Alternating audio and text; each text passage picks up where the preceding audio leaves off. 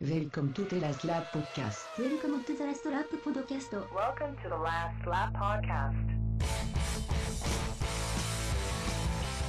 Welcome everybody to the Last Lap Podcast, the only podcast that thinks that Nico Rosberg's car might have been fueled with tequila rather than normal fuel last race. Worth waiting for. Right, I'm your I'm your host Andrew Pearson, and alongside me, as always, is the wonderful co-host of mine, Sean Gray. Good evening, or or good morning, depending on your time of day when you're listening to this. Yes, depends how long it's taken to download the, download the podcast. So, um, I guess we'd probably get on and better start it really, so it doesn't go on too long. Um, this week's episode is the Mexican Grand Prix, our return to um, the Autodromo della whatever his name was, can't remember. Um, Juan somebody Juan Rodriguez. It was something like that. Juan Miguel something. Anyway, I'll return to Mexico. Um, uh, for the first time in was it 30 years, something ridiculous like that. Uh, yeah, the best part of I think between 25 and 30 years, something like that. Uh, a packed out venue, um, which was nice to see for Formula One. Although um, it's hardly surprising, given it's the return of the race. Um, I'm sure that Turkey, when it first opens its doors, was uh, probably full to the brim full of people, and, and very quickly found out that they didn't necessarily stay all that long. Um, Yeah, well, that's true. it's a shame because that's a good racetrack as well. But never mind. That's Uh, for another day. Indeed, or, or several days, quite possibly. Um, so yeah, well, a, a lot of expectation going into this one. Um, you know, returning to a, a classic track, even though it's been slightly neutered since the uh, original days of Formula One racing uh, in Mexico. Um, and I, I guess really starting with qualifying, at least we got a little surprise there um, with uh, Nico grabbing pole from from Lewis after um, Lewis's triumphant win in Austin. It w- kind of almost felt like it might be a bit of a formality for the rest of the few races with Nico with very little to really chase after. I, I can't imagine very many Formula One drivers get that motivated to come second uh, in the championship. Really, True. Yeah, there was an interesting question. One of the journalists asked if his battle was with Sebastian for second place in the championship. And uh, Nico didn't look too impressed by that question, put it that way. no, I But, can. um, I you can say imagine. you say a bit of surprise, but it was his fourth pole in a row. So you know, uh, putting it on pole has not True. been his problem. It's uh, Doing anything with it has been. yeah, problem. keeping Lewis behind him has been the issue. I think as we covered last week. So so yeah, maybe not such a surprise to see him on on pole. Uh, like you say, could he keep him behind? That that was the big question going into the race. Um, did we get some? It, um, it was was it practice that was slightly damp, but the actual quali and race was fine, or was there a bit of dampness in the quali? I can't remember. I think I think it was just practice. Uh, yeah, I think they set the, the times on qualifying on uh, dry tires, as far, as far as I can remember. Hmm. Okay, fair enough. I was uh, I could and, and now can't remember which was you know which bits of of wet were in North America and which bits of wet were in South America. I'm sure there was there was some inclement weather at some point, but I, uh. anyway. Um, yeah, it was definitely definitely slicks in, in qualifying. Okay, cool. um, so, um, well, let's jump to the obvious thing, which is the race result, I guess. Um, Nico Rosberg winning his first race for seven or eight races, I think it wasn't it something ridiculous like that. Not a a not a cha- run yeah. he was probably very proud of, but Not championship winning form, put it that way, is it? Certainly wasn't in the, as it turned out to be. Um, indeed, well, he seemed very capable. This this race didn't make any mistakes. Um, didn't seem to overdrive the car. Um, well, Little case of the pressure being off now, I guess, maybe with the the titles already over. He could just possibly. I, nothing to lose. Nothing. He had nothing to bottle, like uh, in the way that he has done in the past. I don't. I don't know. Um, but the biggest problem for me was it was the a classic case that we've had often this season of whoever got to the first corner won the race really, which Rosberg got to the first corner first, and uh, and that that was it. There's, uh, you know, when you get days like this where the Mercedes is such so far and away in front of everybody else that they they only they only have each other and when in equal machinery if unless somebody makes a really silly mistake like Rosberg in, in, in America they, they probably aren't going to pass them. They probably aren't going to be able to because they they're literally in equal cars so it was a little bit a case of watching watching for the action behind for me. What did you think? Yeah, it was. Um, yeah, that that that's kind of fairly typical fare that we've we've had this season, really, where um, so, cars just enter little races of their own, and it just seems to be that throughout the race. There, there's no real massive change in position or anything like that, um, other than when people you know get punctures or, or things like that. So Uh, It's like you've touched on before, where they, they don't let the Mercedes go on contrary strategies. So really, the guy's going to whoever's leading's going to pit gets he gets to the first corner, he gets to pit first, so he's going to come back out in first, and uh, and the guy who's behind is never going to be able to to pass the guy in front, no matter what happens, you know, unless like I say, somebody does something really silly, which Nico has done in the past. Uh, but he didn't do that this week. And because he didn't do that, no matter how good Lewis Hamilton is, no matter how fast he is, no matter how many brilliant races he's driven this season and won the World Championship, he couldn't pass the guy in front of him because he just didn't, the guy in front of him was equally as quick. Well, and the the ongoing saga that is being behind a Formula One car, um, especially at tracks where tire, tires are um, degrading, uh, just does you no favors because a you've got to catch up to the guy in front, which means you're going to be working your car harder, and then you know once you're up behind him, suddenly you're getting hot air poured all over your car, so your tires heat, up and they you know brakes heat up and everything gets hot and, and falls to pieces. So you, you can't, you know, you can't chase hard behind somebody for any length of time. And on a Mercedes Mercedes battle, like you say, whether it's Lewis in front or Nico in front, whoever's behind is is getting the, you know, the pooey end of the stick, so to speak. Well, that's it. There's just nothing the guy in second can do. It's good, no matter who it is behind. It could be Alonso behind or, uh, I don't know, Vettel. Uh, Vettel, yeah, or whoever you want. They're not going to be able to, to pass the guy in front on equal machinery, which, you know, is the problem we've had a lot this season. Uh, I'm not entirely sure how to, what, what to do about that, really. I know my, fir- my first protocol would keep, it's like a broken record, but I think if you could refuel the cars, it might, you know, people would fuels there'd be different fuel loads so people could try different things. I know that leads to passing in the pits which people don't really like but i'd rather see someone in second go a bit mad on a fuel strategy to try and make something happen rather than just following them around for 60 laps and then finishing second short quarter you know? Mm-hmm. So it's a difficult one. I'm not really sure how to solve it overnight? No, I I think the following question in maybe slightly solved when 2017 rolls around and they make the cars that that bit wider and uh, lower um, so that the aero's less of a um, less of a factor following.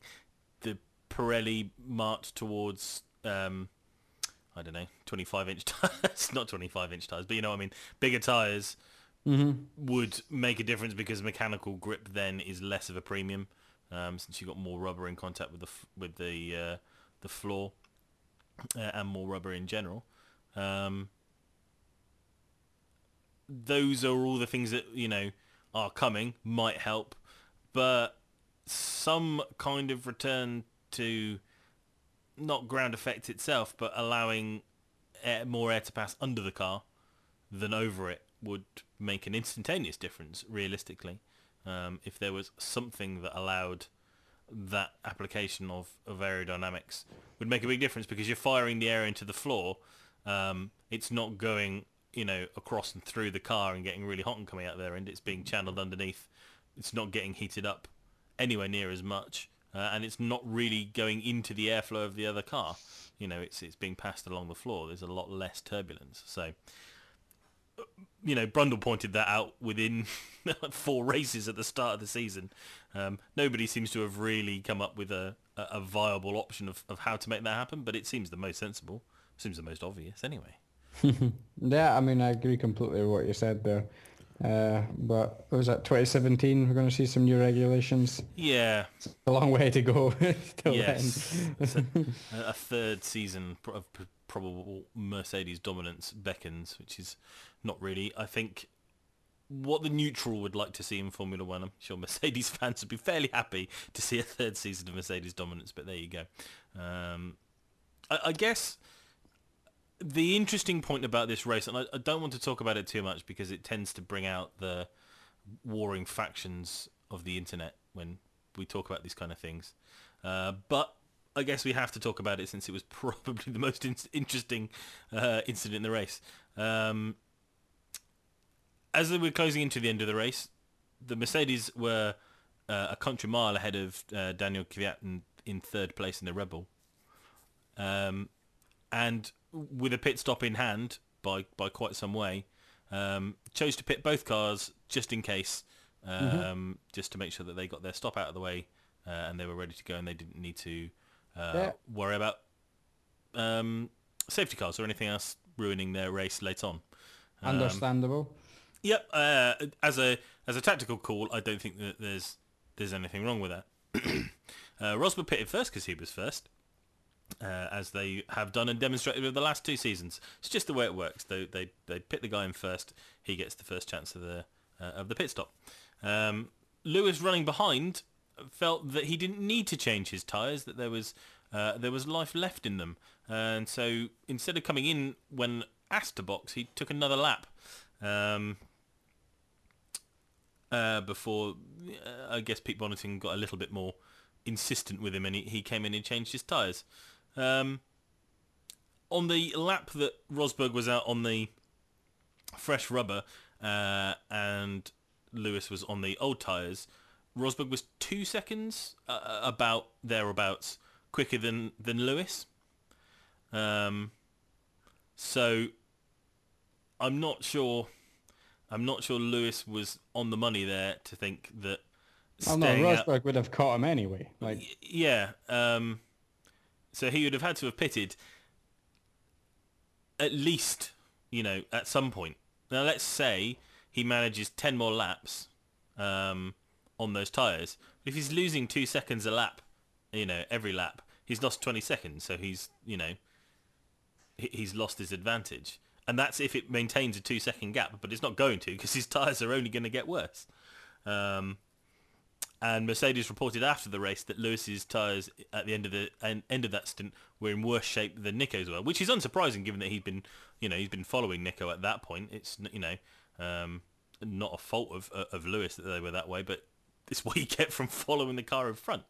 Um, so I, I I don't know. There seemed to be a lot of anger that they weren't being allowed to race, but they've not been allowed to race all season. Do you know what I mean? It's just so happened that, that Lewis has been in front, and so Nico's had to wait for his pit stop and get the suboptimal, you know, uh, strategy for his own race to, to race his teammate. Um, but that's been the Mercedes call for you know two seasons, probably more than that. But we just haven't really noticed or um, or really cared when it's been them in the sort of midfield pack. Um, so I, I don't. I didn't quite understand why people seem to be chastising Mercedes for not letting Lewis call his own race. Um, They've because if, never- they, if they'd let him call his own race, he'd have probably ended up. Well, in fact, he would have ended up ended up looking very stupid because um, five or six laps after he pitted, the safety car came out. So he would have had what about eight seconds, give or take, eight nine seconds ahead of Rosberg at that point. So unless um, he was right by the pit entrance and could get in and have his stop and come out, there was no way in you know there wasn't a cat in hell's chance he was ever going to get out ahead of Rosberg if he had to pit during the safety car. So because and he would have had to have pitted during the safety car because um, there's just no way that he could have allowed the train to catch up right up behind him on old tyres. So I don't understand. The Mercedes Mercedes did the right thing, but because it didn't benefit Lewis, it was a bad idea. I don't quite understand the logic behind that, really. There's there's no different for me. Lewis behind wanting to stay out on the the old set and take them to the end. There's he wasn't allowed to do that because that wasn't the team strategy. In the same way that Nico Rosberg, when he's been second behind Lewis, wasn't allowed to, you know, come in and do an extra stop a lot of the times and stuff like that. And let, the only time Rosberg was allowed to do things like that was when he'd found himself down in fourth or fifth and needed to get back up into second. But when Rosberg was exactly behind Lewis at times, they would never have allowed uh, Nico to do a different strategy to get the to get ahead of Lewis. They never do. They never race the strategies against each other, which we've we've talked about loads of times before. So I don't know why all of a sudden people were expecting them to do that. That's just not what they do. You know, if if whoever's in first and second, if, if Mercedes have first and second, and there's only a few seconds between the first and second, and a gap to the rest of the field, it's going to stay that way unless somebody makes a mistake on track or somebody does a brilliant move on track. They're never going to go contrary strategies because there's absolutely no need to. Why would they? That's the, it's not going to get the best result for the team. The Mercedes always do what's the best result for the team. Like and and Lewis coming in there guaranteed the one two. So why would Mercedes do anything other than that? Just what? Just because Lewis is the world champion and he wants to do something different? Well, no, that's not the way they've ever done it. So why should they start doing it now? No, and it, it's, it's worth remembering that a, a driver is still an employee of the team. It's a very important member of the team. Let's you know, let's not let's not get that you know mixed up or anything like that. But you're under the you know the employ of a team, and if the team tells you to pit, then realistically you should pit. That's we, we kind of think that's the, it's the same with team orders, isn't it? it it's, it's one thing to be you know upset that you have to move over for your teammate, but you should do it because it's what the team have suggested. And uh, I know there's been a couple of occasions where both Lewis and Vettel have you know challenged those decisions, and they've been right to challenge them because the strategy wasn't actually there to um, to make you know like when um, Lewis wouldn't let Nico through just because he was on better tyres, but they were racing for the same position. Well, that's absolutely fair enough.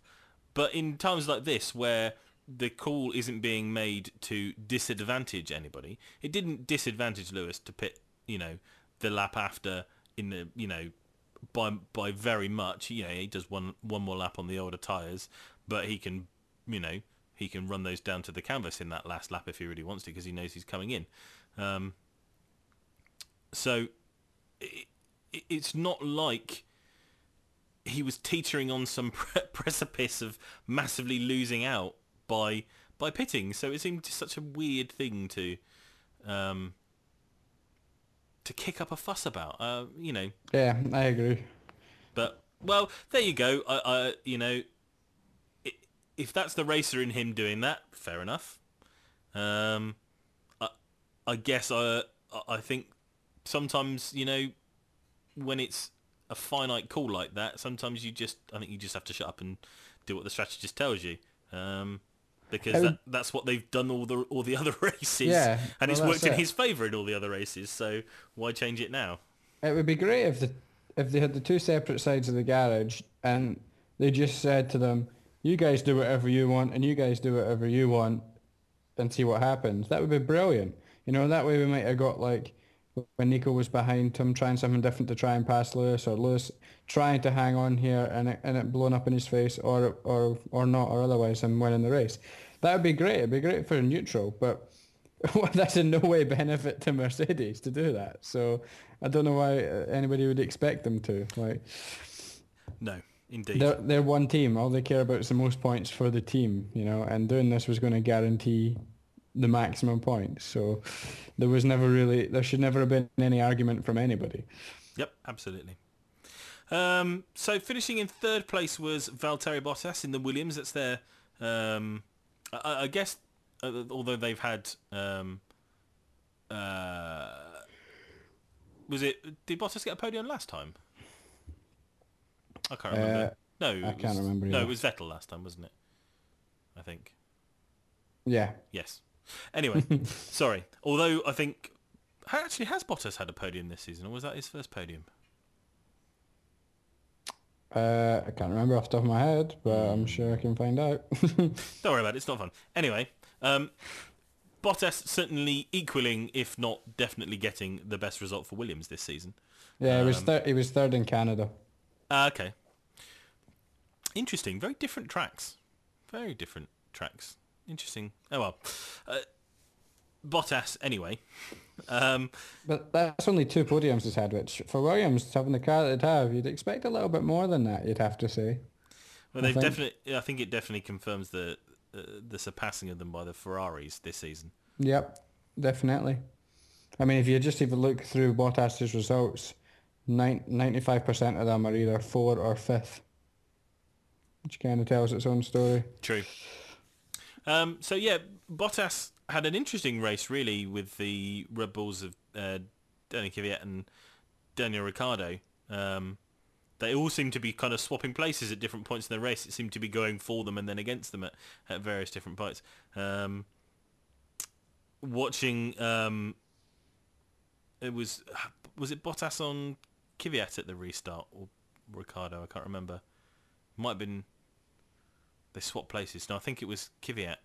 Um, after the virtual safety car. Was it the virtual safety car? And he just... Hang on a minute. Let me remind myself of this. Oh, it's written down somewhere. Uh, uh, was it just the safety car restart maybe actually? Sorry. Um, and... What the...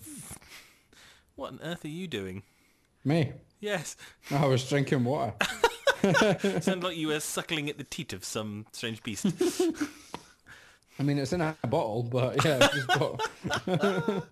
oh dear. anyway, uh, yeah. So so Bottas. I can't remember now. There was a vir- was there a virtual safety car at this race as well? I can't because I remember somebody was complaining about a virtual safety car restart, and then because they got absolutely mugged by Bottas after the restart. But I thought that might have been.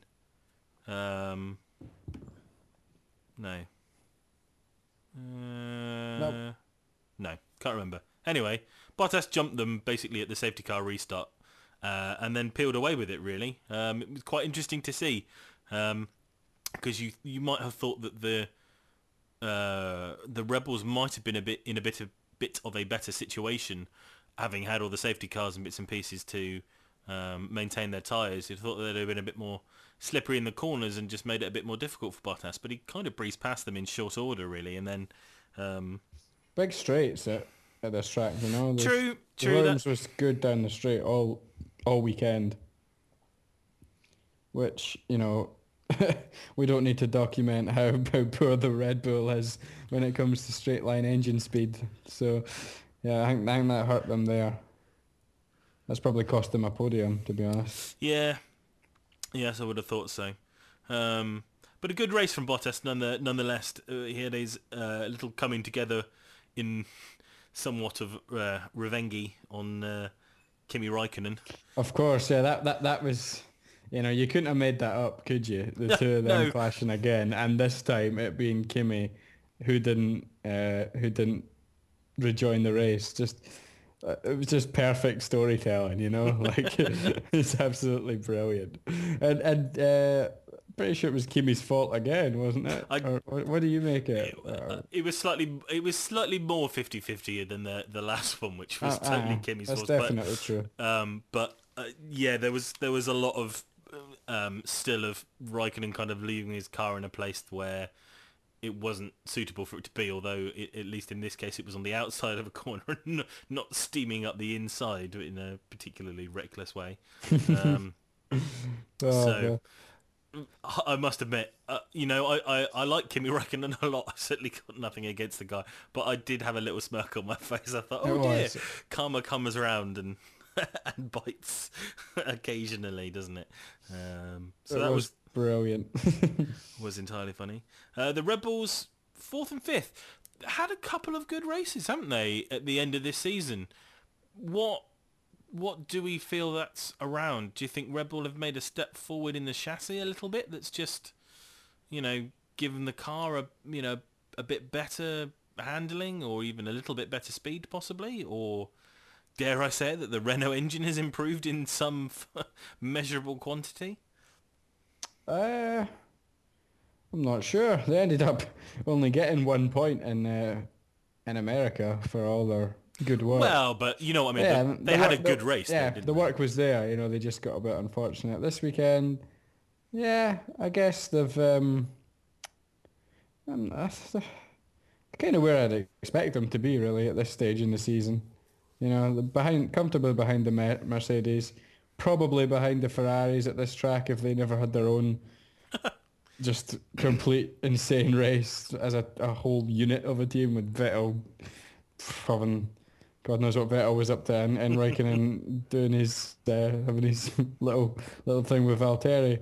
I'd say the yeah the Ferraris uh, I'd, I'd expected them to have beat the Red Bulls here, all things being equal, which would have left the Red Bulls in about fifth and sixth, which is kind of where I'd expect them to be. So I suppose that's fair enough. yeah, I, I think uh, I, th- I think they had a, a, a decent enough race, uh, but nothing nothing sort of spectacular. Uh, just going back, it was uh, just after the, the restart. It was Bottas that passed uh, Kvyat into in, in- into the first corner right after the restart. So that's how that's how Bottas got into third, and obviously that left Kvyat in fourth and Ricciardo in fifth. Then the more interesting thing for me is not Red Bull's pace as, as a team, but more Kvyat. You know, again coming ahead of Ricciardo, which I think uh, he's done quite a few times recently. Yeah. So uh, just kind of going under the radar a little bit for me because everybody's getting really excited about Verstappen. That um, yeah, Kvyat's doing a really good job in that car, I would say. Yeah, uh, i i yeah, a very good point actually. He's definitely. I mean, uh, if you if we think back to the start of the season, people were fearing for his job. Do you know what I mean? He was getting the he was getting the hurry up from good old um, Helmut Marko about you know about his driving because he'd, he'd had a few incidents and bits and pieces. Well, he's he's certainly come back in the latter half of this season. Um, his first season in the um, in the team proper Yeah, the big boy lest, team. lest we forget. Do you know what I mean? It's not like you know, it's it, you know, it's Daniel's second season, so he's he's at least had that experience of of being in in the in the big team for a while. So uh, another great performance from Daniel, showing. I, I guess probably that we were all a little, you know, it seems a bit silly now, suggesting that we thought he was a bit too young when you've got Max Verstappen on the grid, but um, we did, didn't we? When he when we first heard him being announced, we were a bit skeptical of We were, yeah. the young Russian and, and what he might actually bring, other than possibly Russian, you know, rubles. Um, but I'm happy to see another young driver coming through the ranks and, and, and doing well. Yeah, he's definitely had a very strong uh, second half of the season. Bit unlucky in USA. The the wheels kind of went off his race a little bit with this, obviously the, the rain and Red Bull never, they didn't seem to be able to compete in the dry and then and then he binned it in the wall, uh, which you know was wasn't great. But before that, he was solid in Russia and he's had good good points finishes all through the, the second half of the season. So just yeah, I, I like Kvyat. I like the way he talks, you know, in, in the in the interviews and stuff. Uh, I'd, I'd like to see him get a little bit more more praise because we're all getting so excited about about Max, and Max is clearly a talent, but you know, you know, linking Max with uh, the big the big teams and stuff is- a bit premature for me, and I feel like Dan Danny Kvyat needs needs more of a mention. I think it could be, in a way, the fact that Mercedes and Ferrari appear to be fighting over Max could be a good thing for both Red Bull drivers, really. Um, That's true. I think Red Bull might well be well advised to maintain those two as a driving duo and say, okay, you know, Max can go off and do his own thing in the other in the other teams, but let's not destabilize a good thing by chucking Max in there. And you know, it's one thing chucking him in at Toro Rosso and seeing if he upsets the apple cart. It's quite another to stick him in the senior team and you know upset one of your other two really good drivers by a dropping one of them and then um, having to put the other one with a complete and utter uh, F1 rookie. So yeah, it'd be, it'd be interesting to see if that might even happen. Um, that Red Bull don't put up as that much of a fight to uh, keep Max part of the Red Bull family. Who knows where Red Bull are going? Let's Well, be honest. true. But um, There may not be I- a a senior team it- for them to go to, I guess. I just I just think it would be a total shame if if Kvyat gets booted out of the Red Bull for Max Verstappen. And I like Max, yeah, but I think another season in the Toro Rosso will do him no harm, and and Kvyat deserves another season in the in the senior team. Sixth place was um, Felipe Massa. Uh, what's happening with Massa, really? He seems to be going a bit off the ball at the end of this season. He started the season well enough, but just feel like Felipe's been off the boil a bit for about five years. well, that's that's probably true He's just enough. doing his thing, yeah. He's just he's just doing his he's just being Felipe Massa. This is it's what Felipe Massa does, you know. He just just I saw a video of him ex- existing. What what's your career, Felipe? He's professionally being Felipe Massa. You know, he gets paid to be Felipe Massa. I love Felipe, but yeah, I mean, he's he's not. He's, he's a shadow of his former self, isn't he? He hasn't won a race for six years.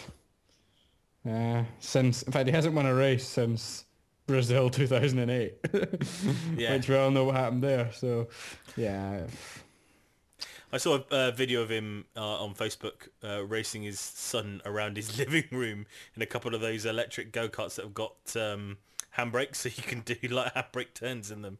and I think I get the kind of feeling that's really what Felipe would rather be doing at this stage in his career, rather than um, actually driving around in a um, a Williams, which is you know with all the will in the world, not likely to uh, win him another win him a world title at this point. So Felipe Yeah. Massa is what Nico Rosberg is desperately trying not to become. yes, uh, because he's just c- driving around, scoring points in a, an average car, collecting a good paycheck, and you know, and being completely content doing it. And that's what Nico has to be to, is at this point in his career. I bet he's out getting kept awake at night, be going, "Don't become Felipe Massa, don't become Felipe Massa," because, hey, it's Rubens Barrichello all over again, isn't it? Just Yep. uh, it's it's fine. You, he's, you're going to win the, the a few Grand Prix. Felipe's won about ten Grand Prix. Barrichello won about ten Grand Prix or something. Become a multimillionaire doing it, getting to drive brilliant cars. It's a great life, eh? But never gonna, never gonna be, be the man. no, it, it, it. I think I tweeted about this about how easy I think it can be for drivers to end up being career number two drivers, being really good but never really being considered to be the lead of the team. Um, you know, Barrichello got the real shot in the stick because obviously he, he drove against Schumacher and, well, regardless of whether there was a number one, number two status, which there probably was, Schumacher is, you know, uh, a measure better than Barrichello ever would have been. So, screwed there. And Massa had his chance and it all kind of crumbled within two seasons for him. And okay, the head injury is not his fault. There's no, you know, not saying that at all. But it, you know, E- even before then, though, I think, I think it's the same with Rosberg. You know, losing that title on that last day, in the same way that Rosberg lost the title to Lewis right down to the wire last season, it had such a catastrophic effect on him mentally that you know he, he couldn't recover from that. You know, he, he thought he had the title in the bag and it didn't happen. And to a certain extent, Nico has recovered from the same sort of disappointment there's it's, it's extremely tough to get over something like that, and it, not everybody's got it. You know, Massa doesn't wasn't able to. Starting to look as if though Nico probably do, doesn't either, which is a shame. But there's an interesting parallel, obviously, isn't there, in the in the fact that both kind of um, Massa was there as the understudy for a long time and probably felt that the the team was coming to him, um, and then ultimately, you know, Alonso comes in and and blows that dream out of the water.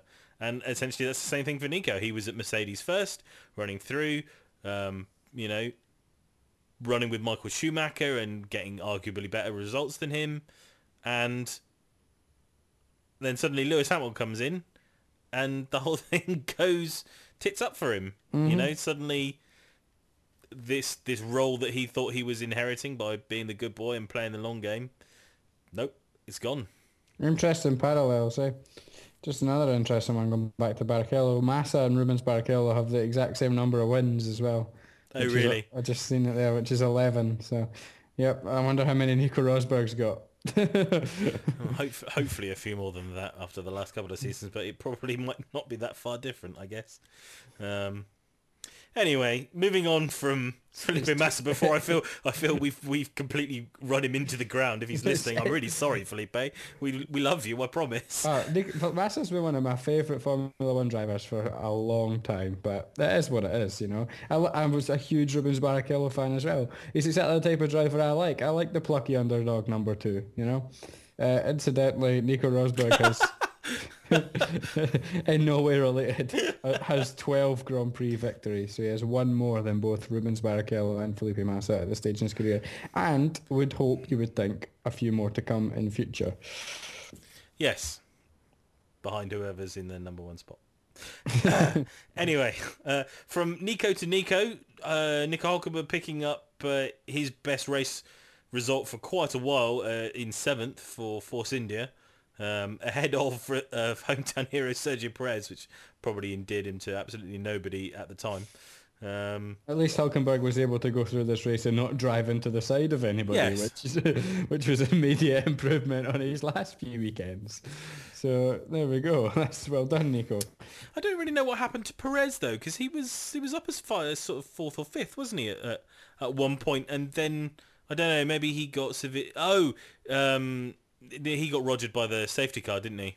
I'm pretty sure he was the big loser in the safety car stuff, in that he was trying for the longer strategy, uh, and then the safety car came along, and it was just like, well, you know, let, well, we'll we'll try and stay out, and then they did, and then it was just like, why did we stay out? This was an, a mega bad idea, and he came in and so dropped all the way down from you know a sort of fifth place right back behind his teammate. I think. It's, I think yeah, yeah, and he had to try and battle back, and I think he might have passed a couple, but that was yeah, it wasn't great from a from a strategic point of view. They were trying the you know the classic Perez. If anybody can drag it to the end, it'll be him. But obviously, circumstances didn't work out.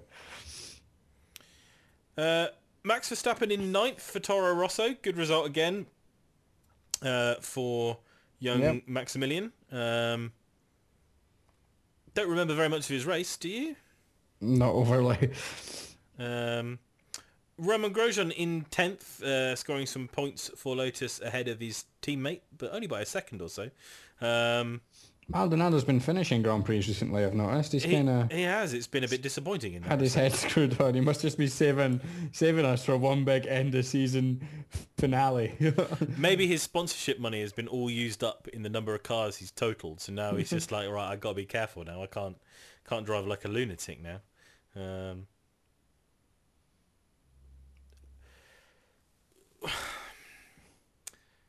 let's let's talk news for a second then with Lotus.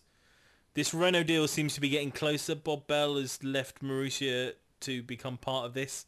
Potentially John Booth and um, the other guy from Marussia might might well be joining on to the project. Lotus will be going though. It's been pretty much confirmed. If if Renault join, it won't be Renault Lotus for more than at most a season, so that they can collect uh, Lotus's paycheck, basically. Um, so there'll be something like Lotus Renault next season, and then 2017 they'll just be Renault because they can afford to drop the Lotus then at that point. Um, Which is kind of sad because we were all quite happy to see the Lotus mark back, even though it, you know, technically existed twice on the grid for a little while. Um, it was nice to see the sort of black and gold livery, even if it wasn't, you know, the sort of um, real John Player special of old. We had those kind of magical moments with Grosjean and Kimi for that one season where they, it seemed that they'd got the car right, but it's never really amounted to anything, has it? Nothing tangible for the team. And I guess that's No, where they find themselves in the position where they're going to have to sell to Renault. It's a shame because on one hand, I'm I was a big fan of the the Fernando Alonso Renault team, so I'm I'm happy to see uh, Renault back. Oh, I think it's always good when a a manufacturer uh, come comes in comes back into the sport like that. Uh, but yeah, a shame a shame to see the Lotus brand going. You know, it's full of history. It's a shame we can't have the best of both worlds and have have a Renault team and then also have have the Lotus brand. But as you say, they're in that position for a reason. Uh, and the greater good has to be the money that Renault bring and, and the stability and stuff. So, and they'll probably be better off as an as a Formula One team for it. You know, can't, I mean, they're going to be run by Formula One people by the sounds of things, and not you know whoever's in charge at Lotus, which probably doesn't have a clue what they're doing. So, uh, and yeah, in the long run, it's the best decision and it's the it's the right decision. But uh, just a little a little twinge of sadness. I do like the black and gold livery and stuff like that as well. You know, it will be a shame, but it's the way of the world, eh? Hmm. Do you think the Lotus will come back in the red and blue? Uh, the red and blue, uh, yellow and blue livery, or do you think we'll get that horrific white and orange abomination that had the ING sponsorship on it? Oh, hopefully not that one. That one was terrible. Uh, yeah, it was a terrible idea. car driven by at the time an equally terrible Romain Grosjean. Uh, Fernando won uh, won a couple of Grand Prix in that car, but yeah, that wasn't great. uh, no, I, I have no idea to be honest. I'd quite like to see the blue and yellow of 2005 back, but that was they were linked up with uh, sponsors then that I think of meant that that was the colour. I, I don't really know what they'll go for. Could be anything. yes, I suppose that's true. Um, well, I guess that part of that was the Benetton one, wasn't it? I guess. Was Well, yeah, the move from from the It was the blue from the Benetton, yeah, and they were also sponsored by Telefonica, I think. which was yellow, didn't they? They had the little Yeah, which is a kind of blue stuff. and yellow thing. So that that played a part. Uh, yeah, Yeah, So- okay. I guess we'll see. We'll see who their primary sponsors are, and I guess we'll find out. Um, Marcus Ericsson. Um, I'm not sure if that's pro- probably is his. No, it's not his best result. He scored points this season, hasn't he? Uh, Twelfth for Sauber. Um, Carlos Sainz in thirteenth. I don't really remember what happened to him. Did he have? Did he have a problem? Did he ever coming together with somebody or something? I can't remember. There must be a reason why he ended up quite so far behind his uh, his teammate. Uh, I really don't remember. Nope, forget it. Not going to have radio silence just because we can't remember. uh, 14th place, having, well, having a miserable afternoon, though quite possibly not as miserable as his teammate, uh, Jenson Button in the McLaren, who looked awful this race. Um, it's those two big straights, man. Oh, you never, never more was the the lack of engine speed apparent than this weekend. No, and it, because you could see that he was that he managed to hold back Sebastian Vettel in the Ferrari, you know, for a lap because he managed to stay ahead on the first straight, and through all the corners, the car is good enough. Do you know what I mean? To, you know, not be blown away. But yeah, literally, as he got out on the straights, see you later. Uh, cars were passing him like in the first third of the straight, and we're just we're just gone by the end of it. You know, they're already through turn one while Yeah. Jenson's about 400 yards back up the straight. You know, it was just silly, and you know probably for the best that Fernando Alonso didn't make it to the to the race or beyond lap one because can you imagine some of the radio that would have been going on while he was getting passed by Marcus Ericsson down that straight? Yeah. would have been phenomenal. Oh, it's a shame we didn't get to see that, to be honest. Uh, rounding out the finishes, uh, Alexander Rossi beats Will Stevens again in a very interesting little Yeah, he's that's done that. become at the end of the He's done that a few times now, hasn't he? You know? him and out finished him. Um, And Will Stevens was kind of looking like he was getting the better of Merhi, I think, more or less, wasn't he? Yeah, pretty now much. Rossi's come in and started getting the better of Stevens. That's interesting. well, it's interesting. Certainly, Rossi is a Ferrari protege, isn't he? I think is he not part of the I believe so, yeah. Ferrari driver? So, I guess that's where the difference between you know somebody part of a driver program like that and Will Stevens, who, as far as I am aware, is somebody with a lot of money, is a bit of a Max Chilton. Uh, in, in, in that sense, I think, in, in terms of how he's ended up in F1 comparatively. So, uh, I guess, you know, when you have the ability to to scout talent and do stuff like that, you're going to end up with with guys like that. It's, again, like Daniel Ricciardo, isn't it? When he had that season in the HRT and he just turned up and was miles better than the guy who'd been driving the car for two years. And you think, well, that's ridiculous, isn't it? It just goes Shows to the show you- difference between the pay drivers and the drivers who are actually race drivers, you know. Yeah, absolutely. So let's look at our DNFs. Um, well, let's start with the people who got close to the end. Um, starting off with Felipe Nasr, who exploded his brakes, pretty much. Um, Vettel had about I don't know had enough Oh.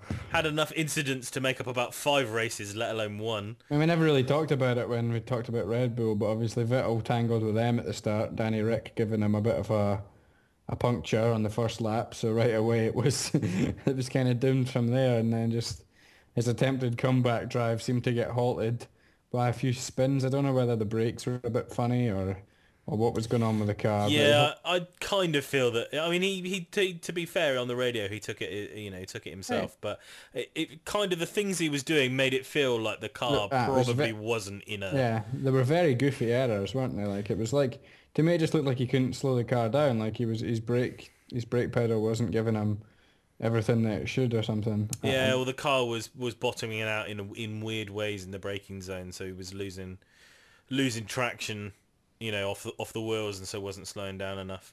Um, a lot of it reminded me of um, uh, Nico when he had the the stuck throttle. Do you know what I mean? He was just going Yeah. into corners and just going straight on. It was just kind of really weird. Um, eventually, he puts it in the tire barrier, and that was that was all she wrote. Uh, Kimi Raikkonen, as we said, had a uh, Finn on Finn um, battle uh, and came off second best this time around. Oh, I hope we get more Bottas and Raikkonen on the track together. Like it's like the new Massa and Hamilton, isn't it? Like It would be quite want, funny, wouldn't just it? want them to be dueling all the time. if it and, turned like, into an accidental thing, it just so happened Yeah. that they continuously ended up on track one another, and you started getting radio messages like, "Oh God, not him again!" Yeah, it'd be brilliant. But Raikkonen, uh, you know, ending up with the suspension failure following that crash. It's the first double Ferrari retirement, and I think since I think they said since 2006. yeah, which is phenomenal. that's an amazing, actually. amazing. That's statistic. nine seasons without a double retirement. McLaren haven't gone nine days since a double retirement. Hey, Jenson Button finished this race. Shut up. you know what I mean, though? It's a credible rel- a testament to reliability. Yes. But at the same time, makes me a bit sad because I like I, I, I want to see a bit of unreliability. It makes for interesting races. But yeah, the, the it just goes to highlight the complete bulletproof nature of these technological beings that are Formula One cars in 2015. It's phenomenal. I, I couldn't believe it when I heard that stat. I was genuinely stunned. Like even if the cars were a million percent reliable, you'd still expect at least one race for Yeah, you know a wet a wet, a wet a wet race for them to like you know spin it on uh, in the wet and in the barrier or Maldonado to slam into the side here or something like that. You know, it's just remarkable that they've gone that long of time without a double retirement. Then again, they had Fernando Alonso for five years, didn't they? So True, suppose it's kind who, of do, who does you know give you a that- reasonable chance at good finishing without too many mistakes. equally they had Felipe Massa. So I feel like that negates anything that Fernando brought. Well, that's entirely possible. Again, I love Felipe, but you're taking a hammer in today. it's a little, a little. Well, just to counteract your theory that unreliability gives you interesting races, Fernando Alonso, didn't really have a race. yeah, Um, it was a strange one because they thought they'd just try anyway, even though it was broken. Well, I, I kind of like that, wasn't it? It was just like, well, do you know what? Who knows? Do you know? what I mean, it, you might find that it's okay. Like half a lap into the race, it's not okay. for Fernando come in. we thought we'd just give it a go. All right, all right. And then he said in his interview, he said, "What will you do?" Uh, they asked him like, "What will you be doing now? Are you staying around and watching the race?" He said, "Nope. I'm going to go to the airport, get on a plane, go home, and think about Brazil." and it was just like. Fair enough. That's what exactly what I do. It's it's not like watching Jenson Button do anything was gonna, you know, give him some magical insight on how to make that car any faster than it is right now. So, oh, I don't know. I don't know. Horrible, horrible times for McLaren. But There you Is go. it going to get any better? That is the question. Indeed. So that that rounds off uh, the review of, of Mexico. What did you make of it as a Grand Prix? Uh, I actually quite like the track. Uh, it wasn't a very great Grand Prix in terms of, you know, on track on track stuff. You know, the, the, the Mercedes dominance here was as significant as it's been for a while. I think. You know, uh, it's been a while since I've thought after one or two laps, oh, oh, it's it's they're this quick. You know, which they were they were that good this weekend. They just couldn't be touched.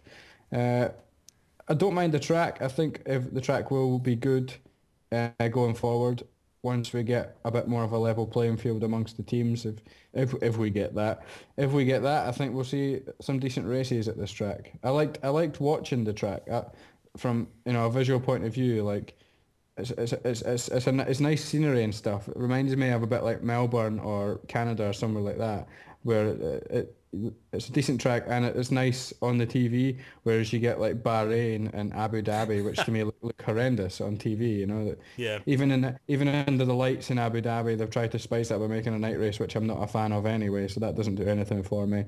So yeah, like v- visually, it was a nice track to watch. The, the on on track action wasn't great, but I think it will improve with uh, you know what next season, for example, if it's a bit closer fields and stuff. So yeah, I'm, happy with it. What did you think? Yeah, I mean, I think I agree with you in general. Um, it, feels like it should be a better track. I wonder if it's let down slightly by the length of the straights, um, since that tends to push them towards the power side um, of the thing, and I kind of feel we have enough of those kind of races already. Um, it would have been nice, I think, if there was a little bit more uh, around the sort of second sector to to even that out. It didn't really feel like it was.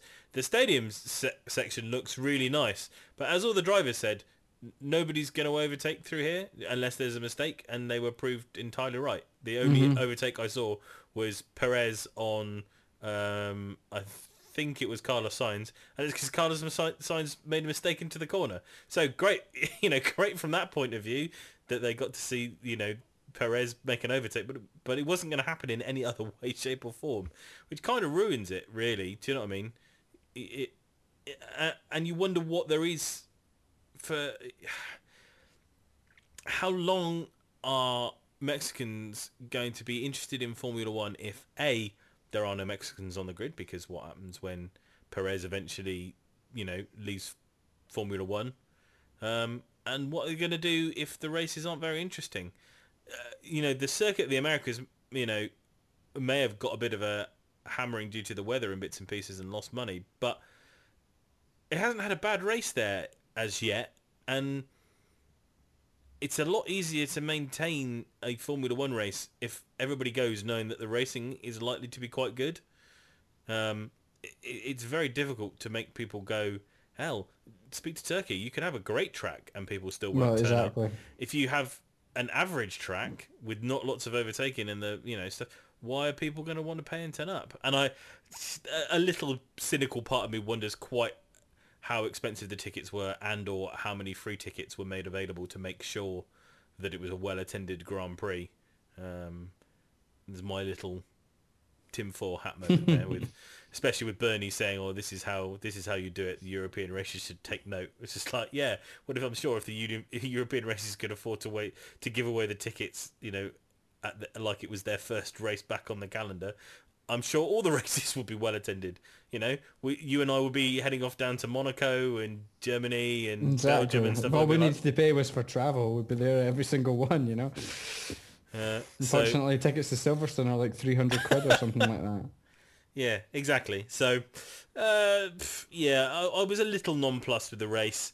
Um, I just, it had just been nice to have seen more on-track action, um, but it was all straight stuff, wasn't it? Really.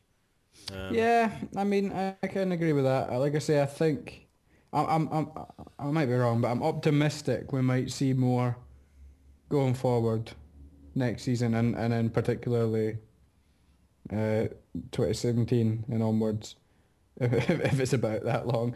But um, if it's not been replaced by a Grand Prix in, I don't know, Uzbekistan or somewhere like that. The, Antar- the Antarctic Grand Prix, where at least we know the conditions will be slippy. But yeah, no, I, I, to be honest, I quite I, I liked it because there was lots of trees and greenery and stuff like that, which uh, you know compared to the deserts and the sand was a nice change for a new Formula One track. So uh, yeah, it's like you said, the on-track stuff could be better, uh, but you know, I'm, jury's out, but I'm not I'm not I'm not uh, lambasting it just yet. No, no, absolutely, and I, I think it would be a bit unfair to judge it just on the first race that comes back anyway. Yep. And I keep having a go at Hungary. I think Hungary is a dreadful racetrack design, and it provides a great race pretty much every Yes. season. So you know, who would I know? Like, let's who cares? Let's just Yeah. Well, look, if if Sochi can turn up a, a decent that's race, it. You know, I've been having a go at Hungary for ten to fifteen years, honestly. and it's like there was a while where I just get I couldn't get into my head how it was still on the racetrack. I was like, they've sacked Imola and Hungary's still here. Like I was going mental. and and it's and it can- in the, last few seasons it's it's been great at Hungary. So yeah. Mexico, let's see. Let's see what you got. I'm happy to go back there anyway. Like, whereas you know I'd get rid of Bahrain and Abu Dhabi tomorrow and I blink and I wouldn't, wouldn't, wouldn't take a second glance. But quite happy to go back to Mexico. So with that all out of the way, why don't we take a look at what's going on in the Formula One news?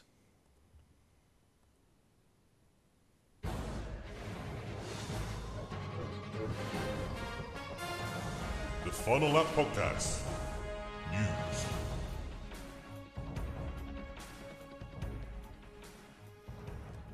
And there's a few stories kicking about in the Formula One news, but I'm going to start one that uh, sounds kind of interesting, but I don't think it's as interesting as it might be.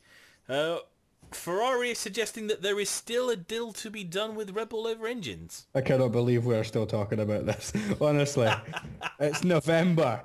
uh, yeah, at this point, I have no idea. I don't know what to say in this feature anymore. I have no idea what Red Bull are going to be doing.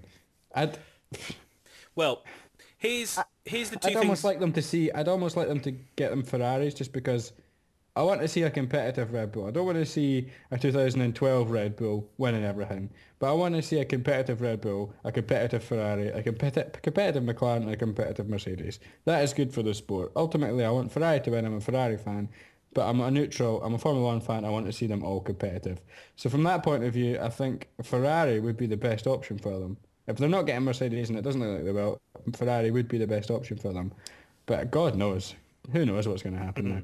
So the the deal that Ferrari are offering realistically is not for the Ferrari spec engine, so not what goes into their own cars. It would be the the customer spec engine. Um, See that?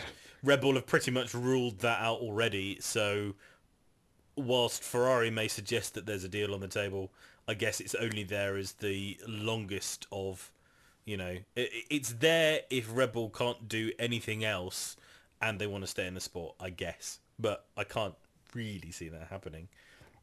That After, worries after, me. all, after all the posturing that, that Mateschitz has said about we won't take anything less than a full full engine, well, can you imagine that he's gonna, you know, go back on that now? It, it worries me because what if they give them B spec engines and the Red Bull beats them? Ah. if the Red Bull chassis is that good that it beats Ferrari with B spec Ferrari engines, they would look extraordinarily silly. It would be quite funny. It would It would make funny, Ferrari's chassis look like absolute garbage. So that, that, that worries me. Well, at least if they gave them the same power units, they could go, oh, well, we've got the same power, so they just have a little bit better chassis than us. But if they give them B-spec power units and still get beat, that would be that would be terrifying. Uh, the fact that they're refusing to get... Uh, to both sides of this party are too stubborn. Red Bull won't take B-spec engines and Ferrari won't offer them anything other than B-spec engines. I cannot see either side negotiating from their positions. Like you've got two of the most stubborn Formula One teams around. Neither team are going to buckle here. So don't expect Red Bull to be with Ferrari next year. As much as I think it's probably the best option for everybody. The other news story, which you won't have probably picked up because it's really only sort of run around in minor press releases. It's not hit Sky Sports F1 or BBC or even Planet F1, um, there is talk of essentially Red Bull running their own engine. Yeah, there's a bit on Planet F1 about that, just a little bit, maybe one article. Uh, but is it not? Um, well, let let is let it me not? Is it not? Yeah, yeah. You you, you tell the story. let me do this one because I'm I like my tech my, my, my geeky Yeah. stories and this is this is proper F1 geekery really at its best. Yeah, this is this is this is your field. So, apparently there is a secret room at Red Bull HQ, which I love. I love Room- the idea that room nine or something room ridiculous. nine, yeah, room nine or bit or building nine or something. Yeah, Should have like the hangar 18 of Formula One is room nine at, at Red Bull in Brackley or wherever they're based. Um, no, Milton Keynes they are, aren't they actually? Yeah, Uh, and in room nine is a Renault ICE. Do you know what an ICE is? I do not. It's not in car entertainment. I know you're thinking it's a car stereo, but no. It's the internal combustion engine. right. I might I should have got that. I didn't. I had to look it up. I was, I was looking, going, feel like it, it- they can't mean a six, you know, six disc multi-changer CD, can they? That's, that's I'm sure that's not what it is, or a subwoofer. Um, so yeah, so there is a a Renault ICE and a Red Bull designed turbo E um, ERS use it, yeah, unit. right. Okay.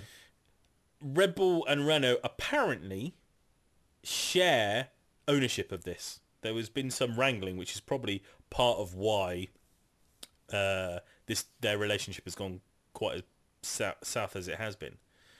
But it technically means that Red Bull, from all the work that they've done on the Renault engine themselves, can take the Renault ICE, strap their stuff to it, rebrand it as Infiniti or whatever the hell they want to rebrand it as, and technically run what would be their own engine, even though essentially the main component of it, the ICE, is a Renault one. Mm-hmm. Then from the next season or the season after that, they would just design it themselves as if they were a manufacturer. Yeah. Okay. So they would be starting with essentially the intellectual property of Renault and then building from there. Which I think is really interesting and would be it would be very interesting to see a team start down that road of saying, okay, well, we've managed to work our way up to the point where we haven't had to do all of the R&D to get the basic unit together. We've just got to improve on it now. Uh, that's going to cost however much less than it is to just build the engine from, from scratch. Um, or, or and it's certainly going to be got the potential to be more competitive than um, Cosworth's untested V6, which is floating around the ether somewhere apparently. Um, I would love to see Cosworth back in F1, just just for a laugh. so that's Red, Red Bull Cosworth, that'd be hilarious. Um, so that's that's really the story. Um, but like I say, there hasn't been a lot of pickup about it since it broke the other day, and I, I kind of have the feeling that if it was really going to happen, we'd have heard a lot more about it now. Do you know what I mean? They, um, I'd have thought Red Bull had been quicker to have said something about it. So either they aren't very confident in their own engine, or it doesn't really exist, and it was, you know, um, nothing more than intellectual exercises to help Renault out potentially. Um, so that's that's the other side of the coin. Um, out of those two, I think building their own engine is actually ironically slightly more likely than taking a B spec, B spec Ferrari engine. But so so they are. um, but we'll have to wait and see whether that actually has I think Red Bull as a Formula One team are arrogant enough to just go, we'll just do it ourselves then, you know. I can believe that they would do that, you know. Rather than accept handouts or knockoffs from from another team. True. I think that, you know, is um I think that is the more likely scenario. I just I don't see them backtracking on that. Although Christian Horner said at the start of the season that they weren't looking to be engine manufacturers, so you know. You What go. do you what do you reckon would be better for the team? You know, in, in terms of long term performance.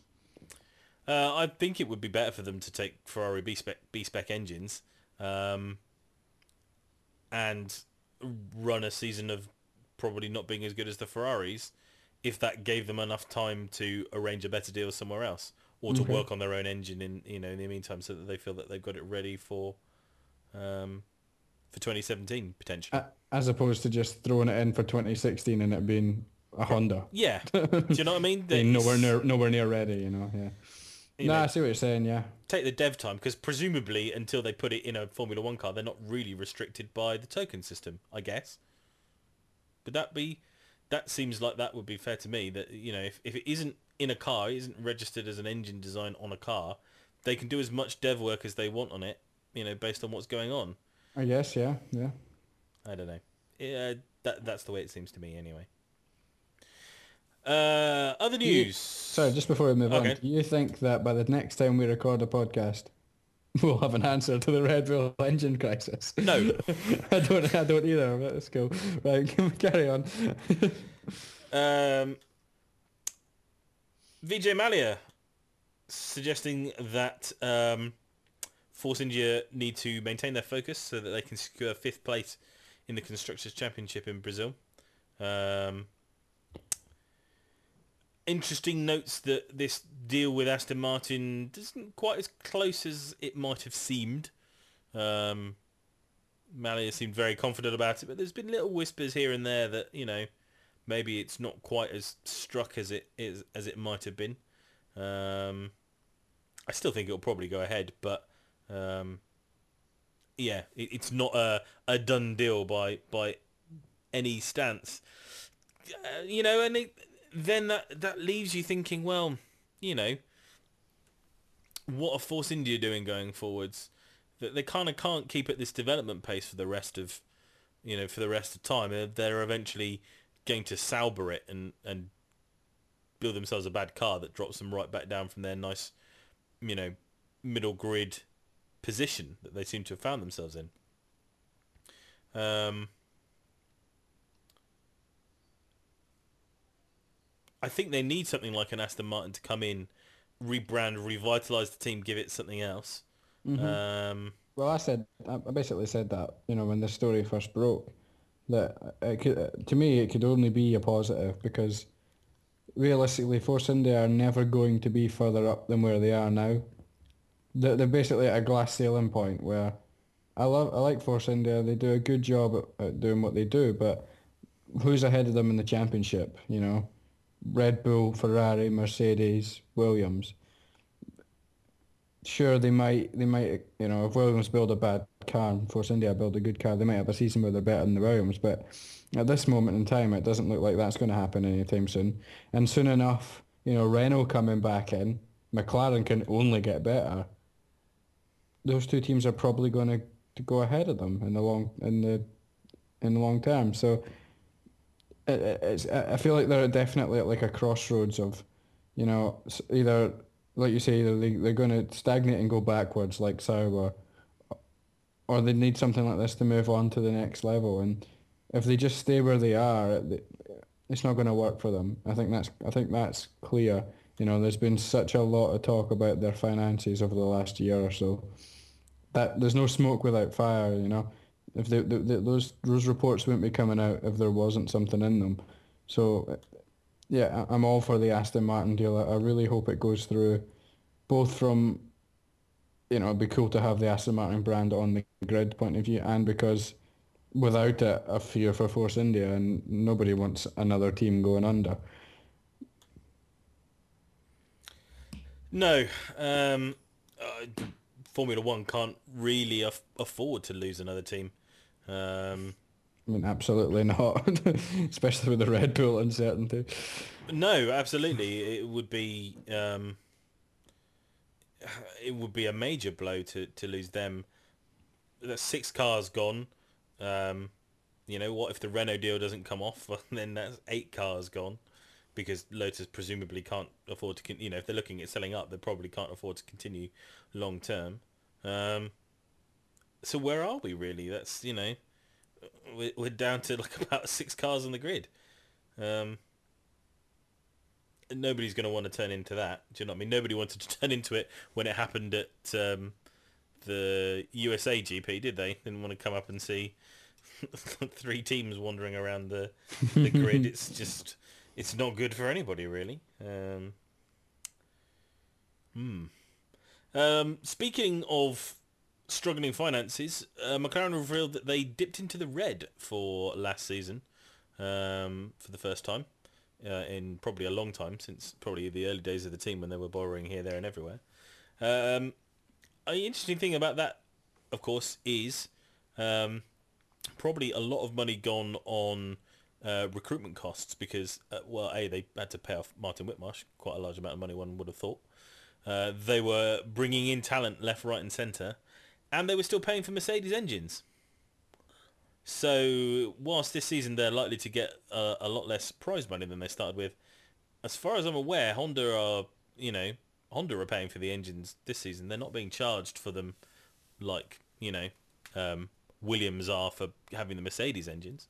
So that that's not going on. Um, okay, they don't have a title sponsor, but they didn't have a title sponsor last season either. So um, then there's no real real difference there. So uh, I don't know. M- McLaren have been racing for a long time.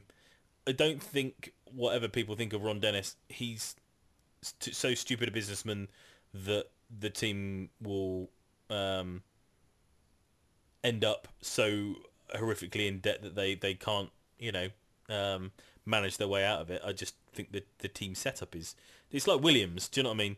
Williams might not have the biggest budget in F1, but it's a team full of people who know how to run an F1 team. Mm-hmm. It, I can't see why either of those teams, even if they do. I mean, Williams did terribly for, you know, two seasons, like really, really awfully, um, with no real sponsors and all the other bits and pieces, and they survived. Do you know what I mean? And we're able to develop a car, get a title sponsor, and go right back up the grid. I, you know, some of that happens to be down to the engine that they stuck in the back of it compared to what they had. But even so, do you know what I mean? They did it, and that's what good F1 teams can do. So it, feels like a bit like of a kind of scaremongering story, really. It's not great news, obviously, but there's certainly a lot, um, a lot less to worry about, I think, than the financial stuff, at least right now. Yeah, I, I think I agree with that. You know, I don't, I don't expect them to be falling off the cliff into uh, financial ruin anytime soon. I mean, they're still bringing parts to the cars, for, you know, as part of this season. If things were financially, um, you know, that bad for them, they wouldn't be developing the car. It would just be, you know, sat in the garage and they'd say, well, fine, we'll save it for the next season. But if they're still, um, you know, if they're still where they are, doing what they've always done, I don't think the situation is as, as bad as those kind of headlines make it seem. Nah, they'll be all right. Too busy paying for every good young driver in the world. That's a problem. Yeah, that's that's not really helped. Um, Too too many too many drivers on the books. Not enough not enough seats. yeah, it's um, it's it, it, they they reached for the moon on that one, didn't really? They got themselves where they they were in a position where really they probably could have done with younger drivers to partner Jenson. Uh, and then they went on this path of let's get Honda in and redo the whole, you know, kit and caboodle. And the problem with that is that you then at that point you can't really risk the project on rookie drivers, no matter how good they are. And Kevin Magnussen is a superb driver, uh, and Stoffel Vandoorne I think is going to be even better. But they're probably not the two young guys you necessarily want to have in a car that requires, you know, the arse driven off of it to return any significant feedback on how it's you know how it's doing. Uh, those those those kids, I hate to use the words kids because they're not exactly like teenagers. They're both in their tw- you know early twenties. Um, th- they can't have the F1 experience to know the difference between a really good F1 car and a really bad F1 car. Whereas Jenson Button and Fernando Alonso have driven some of the best cars in Formula One history. And Jenson Button has certainly driven some of the worst cars in Formula One history. So, eh, oh, well, and Fernando Alonso has driven a Minardi, so they, they can't probably be much more experienced of driving at the back end of a grid than that. Um, so- Button, dro- Button drove the BAR Honda in the darkest of days as Yes. well. Like so, the the um, what was it? World Dreams one, wasn't it? The the horrific one with all the faces on it and stuff. Dear God. Anyway, Some um, dark, dark days. so what what I'm suggesting is that there's two drivers who know the difference between good and bad cars and can tell you know can tell you where the car is deficient because they've been in cars Absolutely. that have all the gamut of it. Whereas what what can Kevin Magnussen tell you you know about anything other than the one for, for one McLaren that he ever drove? You know, he might be able to tell you that it's understeering all those bits and pieces, but does he have the the knowledge to be able to feedback and say, it's this, it's coming from here, I'm I'm getting this here, um, but I know it's not down to this because this, and and give them the stuff that's going to um, mean that they don't run down technological dead ends trying to fix something because they don't re- really have the feedback coming from the drivers to fix the right things. That said, I think as soon as you know, as soon as that car is competitive, um, and Button has decided that he has had enough of racing, uh, I think Vandoorne will get in the car. I, I think Stoffel just has to va- has to be able to bide his time for uh, two seasons probably. Um, I, I think Jenson is geared for 2017. Um, so I think Stoffel probably needs to do something for a couple of years, um, and and come back for the 2018 se- 2018. If Fernando hasn't disappeared by that time, because his contract will be up at the end of 2017, won't it? So Yeah. um, there'll be a. I think there will be a position in McLaren open at some point. Hell, and that's if we don't end up with three cars on the bloody grid. Do you Well, know what I that's mean? true. That's true. Um, you know, I, I agree. I think, I think the ideal for Vandoorne, Magnussen's been unlucky. You know, he it's it's not worked out for him. He- doesn't look like he's going to get a drive anytime soon, which is a big shame for Vandoorne. You know, he's got 2016 now, where he'll be the test boy. If he can get if he can get in Well, to, to a Force India or something for 2017, and then Uh, by 2018 he'll be in the McLaren, so it should work out for him. he's he's going to be testing and doing um, Super Formula. It's a Japanese series, or he's he's certainly going to be going for the testing period for that formula. So it seems like he'll be racing somewhere else whilst possibly filling in in and around the test reserve driver role. Okay. And that's that's good. And then hopefully in 20, that'll be 2016. Hopefully in 2017, he can get in a, I don't know, a, a Haas or a Manor or a Lotus or a Renault or whatever we're going to have on the grid by that point, a Force India. You know, that would be, and that would take him up to 2018, where he can then step into the McLaren and he sh- hopefully would have had a season under his belt in a lower team. That would be ideal. Uh, I can see that happening. So Vandoorne should be all right. Magnussen, possibly a lost cause now. I don't really know where he goes from here. Possibly another Paul Di Resta case of just someone who had a bit of talent and has not, it just didn't work out. I, I think it's quite possible that that's the um, that's what's going to happen for him. Um, they're just he doesn't you know he's not getting the Haas drive. That really only leaves the Manor drive. Uh, I don't know. The ironic thing was that Haas said that um, had they not got Grosjean, they'd have had uh, Magnussen, and pff, there's a bit of me that thinks that I'd probably have had Magnussen, but that, you know that might just be me. Um, Nah, know- I, I like Magnussen, but I'd have had Grosjean, for sure. I don't know. I don't know. Anyway, um, I, I just kind of feel Magnussen's a bit more punchy, um, and has got a lot more to prove. Uh, I think at this stage, you know, Grosjean is uh, well. You know, he's learning Italian. What what does that tell you about his commitment to doing anything for Haas? Oh, he Doesn't- fancies the Ferrari drive. Exactly. You know? Do you know that's what I mean? What, that's what he wants. And he's not. I don't think he's made any secrets about that. Did he not join Haas and say, "This is I'm coming here to join Ferrari"? Yeah. basically. But you know, at least he's got ambition. You know. And ha- well, t- talking about Haas, nice segue. Did you see Gene Haas's comments regarding Ferrari? Oh, well, he thinks he can thinks that they can be better. Yeah. So Fair enough. Big talk from a guy who's never had a Grand Prix race in his entire life, wha- whatever. Well, I guess um, I I guess at the end of the day, you know, gotta gotta back it up, haven't you? Really, that's uh, That's it. the talk has been laid. Now let's see what they've got. Can't wait for next season. Um, anything else that you've noticed in the um, F1 press? Uh, hold on, I've lost a page.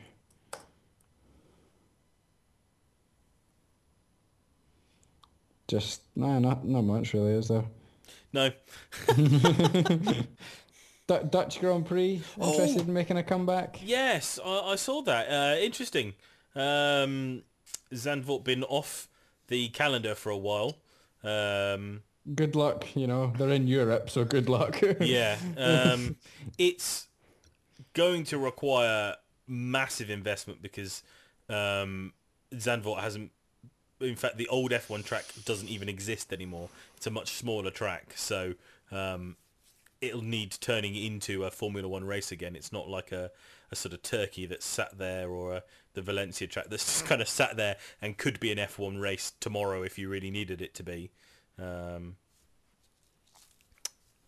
but it would be nice to have another European venue back on the um, on the Grand Prix, and an interesting one in that um, it'd be a European race where uh, sand is a problem, very much like in Bahrain and uh, and Abu Dhabi. Um, Zandvoort is uh, on the coast by sand, and sand was well known to, to blow on the track and, and make conditions difficult. Although I'm sure probably for modern F1 they'd um, they'd erect enough stuff to make that less of a problem. But um, what it what it got me thinking was, I wonder if you know we're we're trying to avoid this sort of 25 race schedule, uh, but Bernie wants to get more tracks on board. There's got to be a middle ground there, and surely the middle ground is alternating venues. Um, you you keep a, a, a core set of classic races. So you have the European season, which would be uh, Monaco, Britain, um, Italy, Germany, uh, and Spa for definite. Mm-hmm. Uh, and then you could alternate ones like uh, Hungary, Austria, um, or the Dutch Grand Prix. Do you know what I mean? So that you're not going to those every single every single season. But Can you hear that? yes, That's my phone. I don't know, Sean. Some people. Right, carry on. Um, and then you've got some of the flyaway races, of which there are some classics. So you know that's Brazil, uh, USA, Suzuka. Suzuka, Australia, places like that. Um, but then you alternate between Korea and uh, China, which will probably make the Chinese happy, but there you go. Um, and you alternate between Bahrain and Abu Dhabi um, and Uzbekistan and, uh, and all those Yep. sort of random ones. And so at the core of it, the racetracks that everybody kind of agrees are the ones that should be on the calendar every year.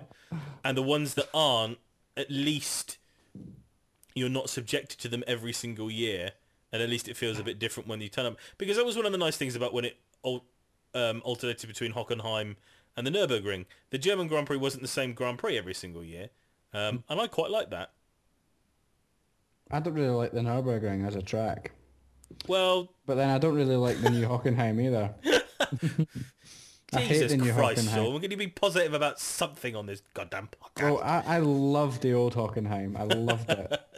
So no matter what they did, I was going to be unhappy there. But no, I do like, I, I, in general, I like the idea. However, I would say that I would like to just keep the good ones all the time and get rid of the bad ones. well, so ideally, Instead of, instead of rotating between Bahrain and Abu Dhabi, how about neither? But, um, well, I mean that gets my vote, but I don't think Mr. Bernard Ecclestone is gonna probably say, "Yeah, that sounds like a good idea to me, mate." Singapore or China, mm, how about none? You know, that's that's what I mean. But yeah, if we have to put up with them, then on an alternate basis could work. I agree.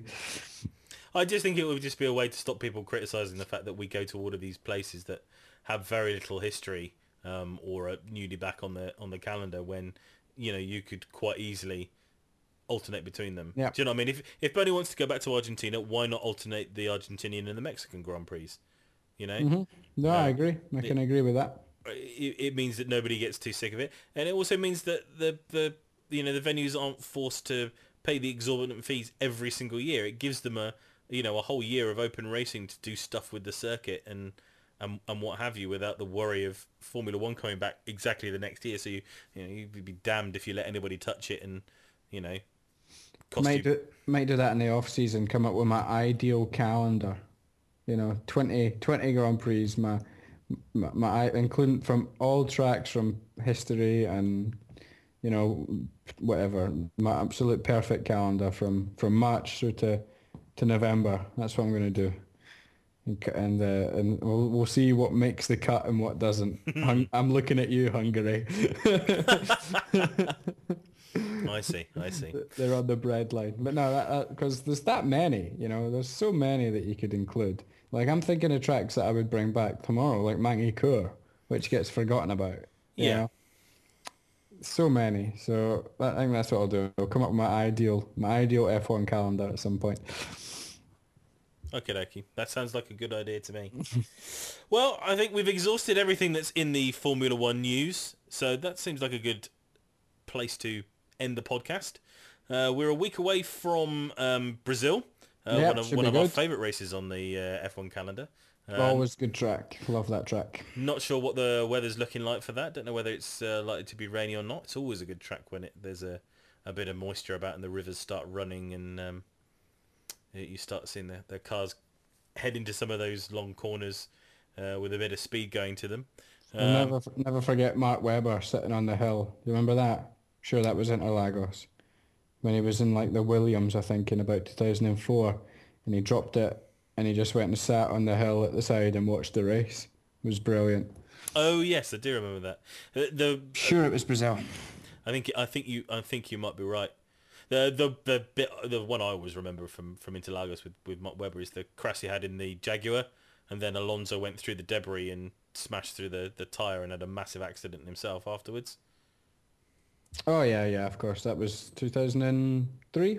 Uh, ye- Yep, I think it was 2003. yeah, that sounds. Is that the right. one where the the Jordan ended up winning and then getting Ooh. getting the race later? There was a reversal of a result or something because Yes, they couldn't decide when couldn't decide when the red flag fell. So I think one of them it was Fisichella in the Jordan. I think he celebrated on the podium but then lost the race or Yeah, something they they vice counted it back and then was it a Ferrari one? I can't remember. I can't remember either. No, I but can't it's a long time ago. Yes, one of, the, one of those interesting facts. When did Fisichella not come third in a race? Well, quite often, but anyway. uh, right, so yeah, that does take us right to the end of the podcast. Uh, thank you very much for your attention for this one. We've actually given the um, the, the lack of action in the race. We still managed to uh, cover our full hour and a half allocation that we, we try and set ourselves. Uh, so that's always good fun. Um, as I say, thank you very much for listening. Uh, in case you're unaware, our website is www.lastlappodcast.co.uk. You can always download or stream our episodes uh, whenever they're released from there. That's always the first place that they come up. Um, you can subscribe to us via iTunes. Um, and you can also subscribe to us via TuneIn, which is now working. I have sorted it out now so that all the episodes should be appearing as I update the uh, same feed that iTunes works from. Uh, so you should be able to keep on top of that and have, have it automatically uh, downloaded to your Apple and or uh, Android device.